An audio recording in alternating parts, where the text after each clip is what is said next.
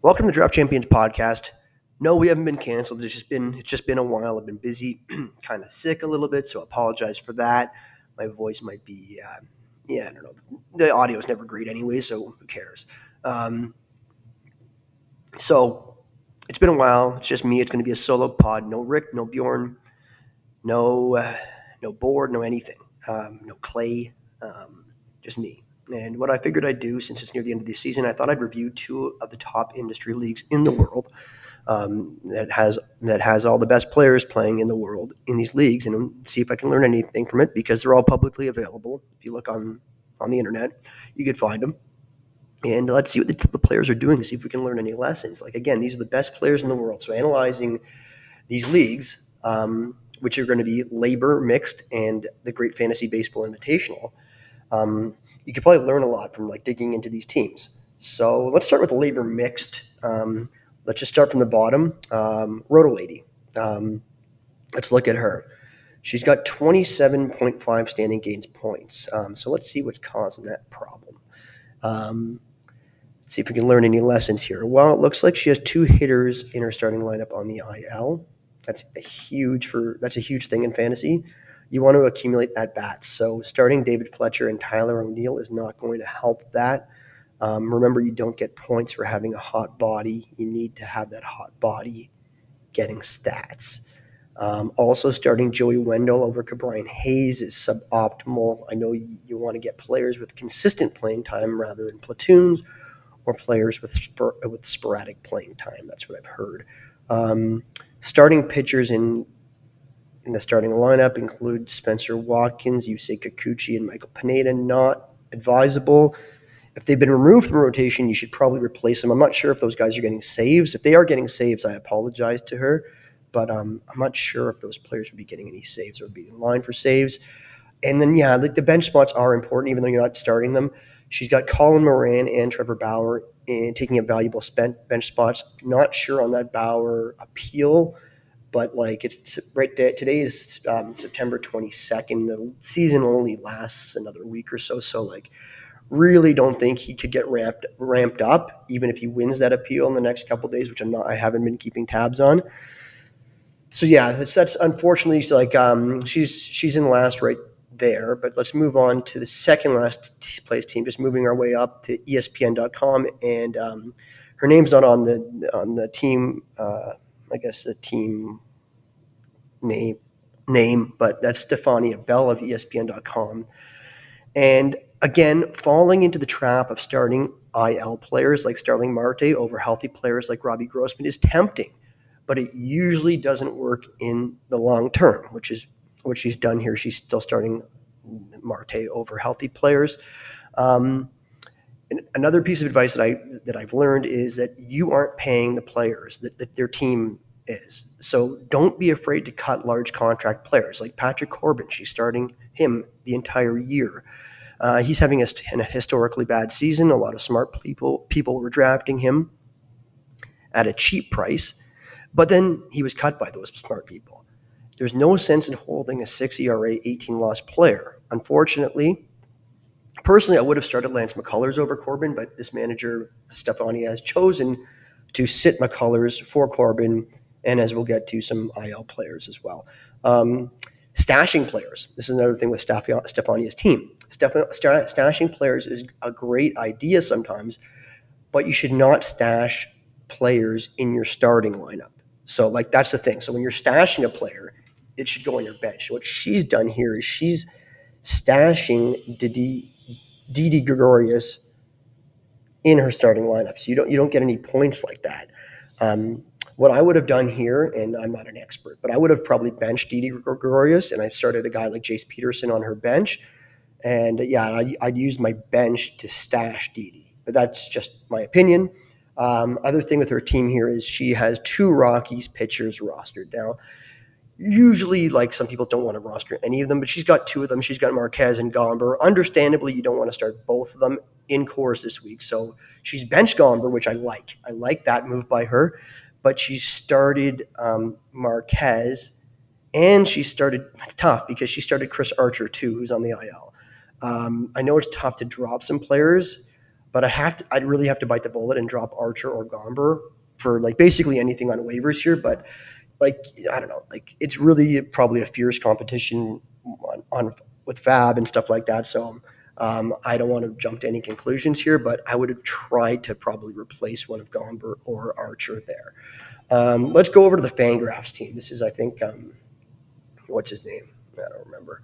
Um, a lot of people were victory lapping this team, um, saying it was great at the start as it started out hot. And a lot of people like me have to take a huge L on this one. Like this is the one where he drafted all the injury prone players. This was a bold strategy to draft like every injury prone player in the book because as a great man once said, if you're not first, you're last. And guess where this team is? Fifth. Like pretty much mid pack. It probably would be higher if not for the extremely fierce competition in this league. It currently has Buxton and Mondesi on the IL, lost deGrom for over half the year, lost Severino for a good chunk of the year. You knowingly missed uh, a month of Acuna, lost Sal Perez, lost Rizzo for a bit. Kershaw was on the IL. Luzardo missed, I think, two months. Carrasco was hurt. Yelich's been bad. Again, if not for the fierce competition, this extremely risky team might not be middle of the pack. Okay, let's shift over to Fantasy Guru. I don't know what this is, but he sounds really good because he's got a guru name. Um, I'm probably going to learn something from him. So let's look at his team. He's got uh, Santiago Espinal starting at shortstop. No, the thing with this is, I think he might be onto something here. He Espinal got rest for three days last week, um, so he should be really fresh coming into this week. Um, so that's what I that's what Guru's probably doing. He's probably looking at the players that aren't playing a lot last week and assuming they're going to be fresh for this week and then playing them. Similarly, Alek Thomas is in a starting lineup. Now, smart, five games against the Dodgers, including a doubleheader. The only thing is the Dodgers have three of the five games with a left-handed pitcher starting, and this guy's in a platoon. That's kind of really bad. Um, but I'm not going to argue with the guru. Like Alek Thomas is going to play two games out of five. That's pretty good with all like how how fierce the competition is in for waivers. I'd, I'd assume. So um, that is um, a really really good league to to look at for like if you're if you're just starting out in fantasy. I think that's a really really strong league to look at and just sort of emulate uh, what they're doing and just sort of learn from learn from the tendencies uh, of these of these experts. Um, that's like we're shifting over to the TGFBI. TGFBI is a overall competition. I think there's 400 plus teams in it. Um, and uh, there's an over and there's a big prize for the overall winner, I believe. And uh, each league, each team is 15 teams, like LABR mixed. Michael Richards, I mean, Michael Richards is leading the competition. No, not I don't think this is a guy from Seinfeld. He must be a professional fantasy player. Um, let's look at one team, one league here. Um, start looking at a league led by Andy Behrens, who's um, one of the leaders in the, in the, in the industry um, I don't want to so much focus on his team, but just look at the team in last place. That team goes by the name of Donkey Teeth. Ooh, he's still starting in a starting lineup. Adalberto Mondesi and um, a waiver wire gem promoted by Rotosurgeon, Art Warren. I'm not sure if he's still um, on that team, the Reds, or not, but um, if not, it's unfortunate. Um, Elieser Hernandez, Plesac, Aaron Bummer, Jarred Kelenic, all in the starting lineup. Um, he's in last. I'm not sure if he can make a comeback in this league without sort of making some moves. I'm sure he has fab left. Um, but this comes down to a lesson which um, it's tough, and, and it's even tougher for these experts is knowing when to cut bait on these stashes. Like Donkey Teeth is currently stashing Fernando Tatis and Chris Sale on his team. They're looming on his bench right now. So he might need to consult with the rest of that Razzball crew on whether it's time to cut bait on these potentially sunk costs in um, Tatis and Chris Sale.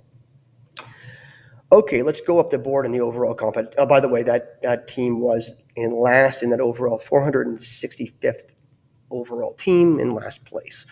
Um, let's look at another brilliant mind in the fantasy industry, uh, Brad Williamson's team. He is the center field of gravity. And he was a guy adamant about Gerrit Cole not being a top 20 starting pitcher coming into the year. I love it when you're so bold and brilliant. And uh, let's dive into this team. So he's got three starting catchers starting. Uh, one is in his utility spot, but you really you can't sit one Contreras brother and let the other one be active. Like I know one's injured, but you can't. Um, so I definitely see that logic.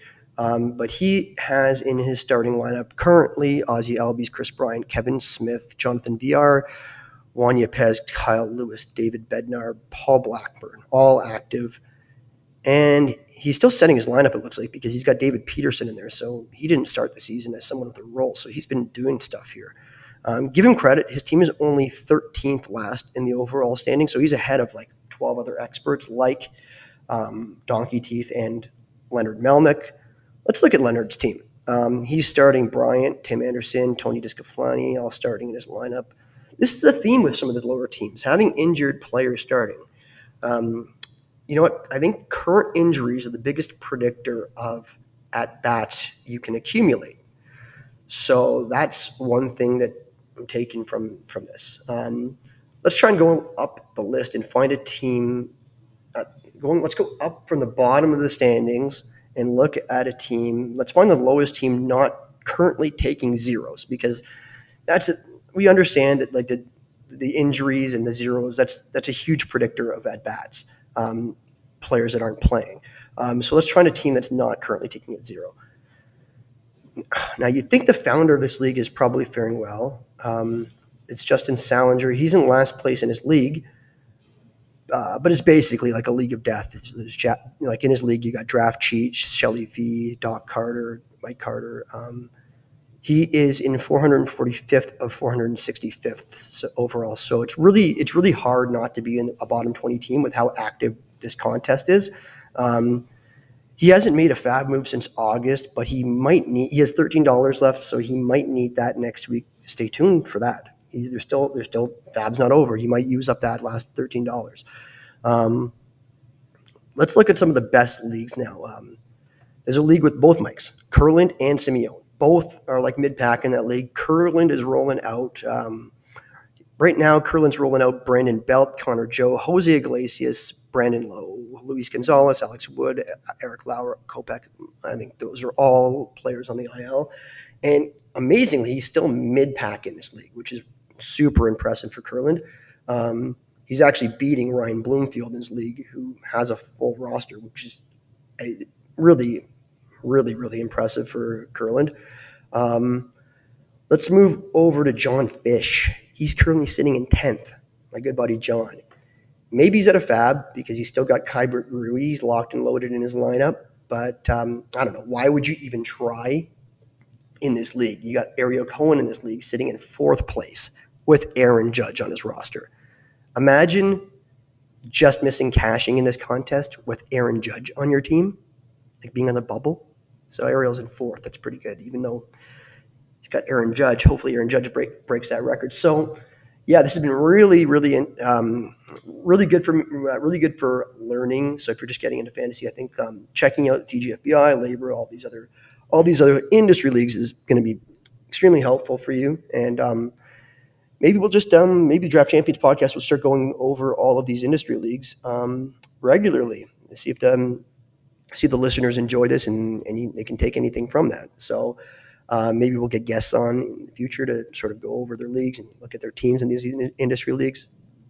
Very fascinating. And um, again, thanks for listening. And um, give my uh, podcast a review, some stars or anything. I don't think I can even see it because I'm in Canada, so it's different from each country. But anyways, do it um, if you want to, and um, yeah, leave the rating if you enjoyed this. If you enjoyed this podcast and what I'm what I'm providing, um, we'll make this a regular thing. So thanks for listening, everyone.